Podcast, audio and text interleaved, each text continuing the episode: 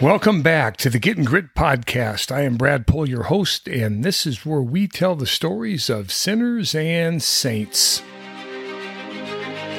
Spelunking and caving, or if you're Irish, you would call it potholing, is simply going down into a cave for the enjoyment and the adrenaline rush. Yet, sooner or later, you're going to need to get very, very small in order to pass into places that were not necessarily made for mankind to enter.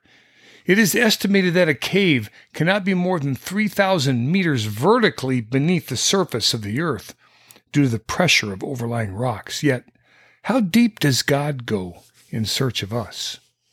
The words of the Lord through the prophet Jeremiah Call to me, and I will answer you and tell you great and unsearchable things you do not know.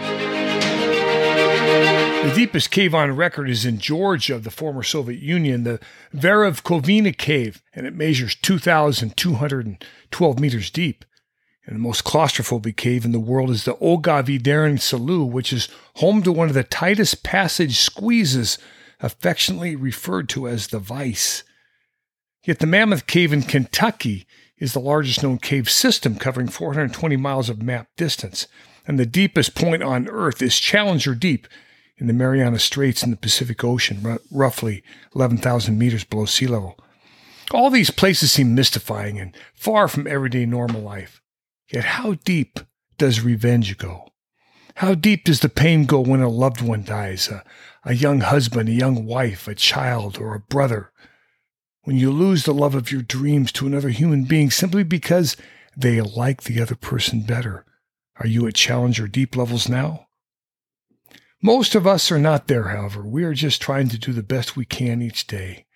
We get up in the morning, you go to work, you realize the gauges on your truck aren't lying and you, you need to fill up with gas. So you, you drop a couple of Franklins on a fresh tank, you buy a $9 breakfast biscuit and a bad $4 cup of coffee and wonder why folks dislike the Donald. You can't afford any of this. We might, however, be able to venture into deep conversations at certain points in our day or our life.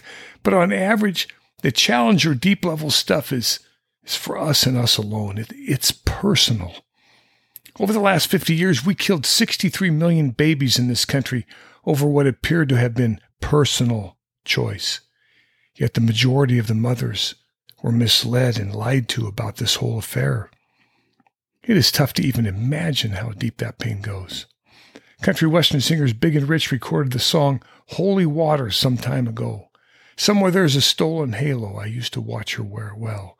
Everything would shine wherever she would go, but looking at her now, you'd never tell.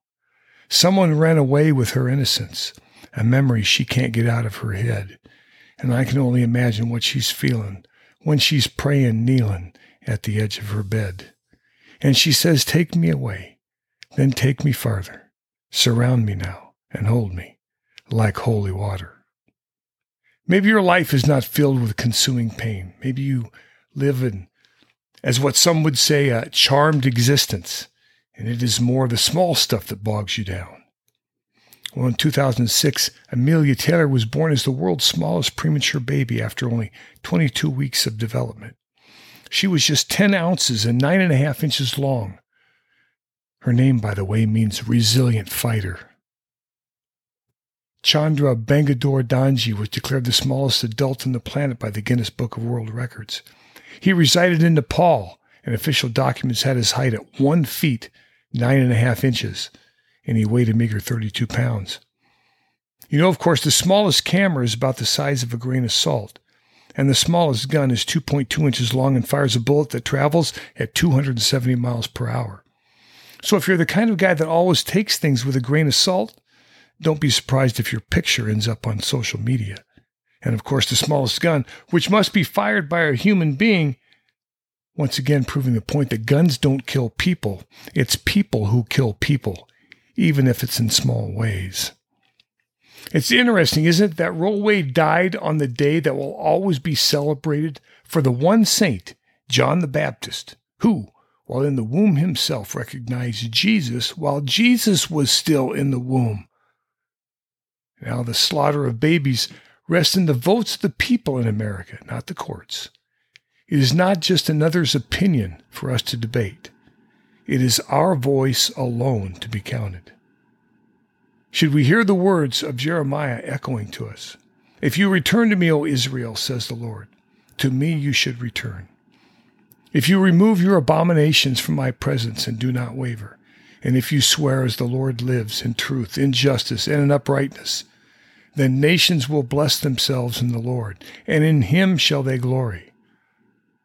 Ah, oh, but maybe I'm venturing too deep. But then again, maybe we need to be reminded that God is able to go deeper than 3,000 meters to find us under the pressure of any rock, 11,000 meters to find us under the sea. He's able to squeeze through any vice to reach us so that you may see your lover, your brother, or your spouse again in a place far beyond our comprehension. He is able to make you a resilient fighter. No matter what your challenge or how small you may feel, forgiving your anger, your pain, your tragedy, no matter how severe, how great, or how dark. Like Jesus said through the prophets of old, if you return to me, then answering his challenge in the days he walked the earth, behold, all things become new. Psalm 95 begins Come, let us adore the Lord. And if you hear his voice, harden not your hearts. Often it is hard for us to hear the Lord's voice, or if we do, it is hard to keep paying attention, especially if things get dicey. But understand this God's sanctifying grace enters into the soul. It's what makes the soul holy. It gives the soul supernatural life. More properly, it is supernatural life. I know these are deep thoughts. It's why we need the church and the people in it to help us work through them. Because we need others. For as Albert Einstein wrote, I fear the day that technology will surpass our human interaction. Then the world will have a generation of idiots. Remember the words of the Lord through the prophet Jeremiah Call to me, and I will answer you, and tell you great and unsearchable things you do not know. Ain't it so? This is Getting Grit signing off. Blessings to you all. Dominus Vobiscum.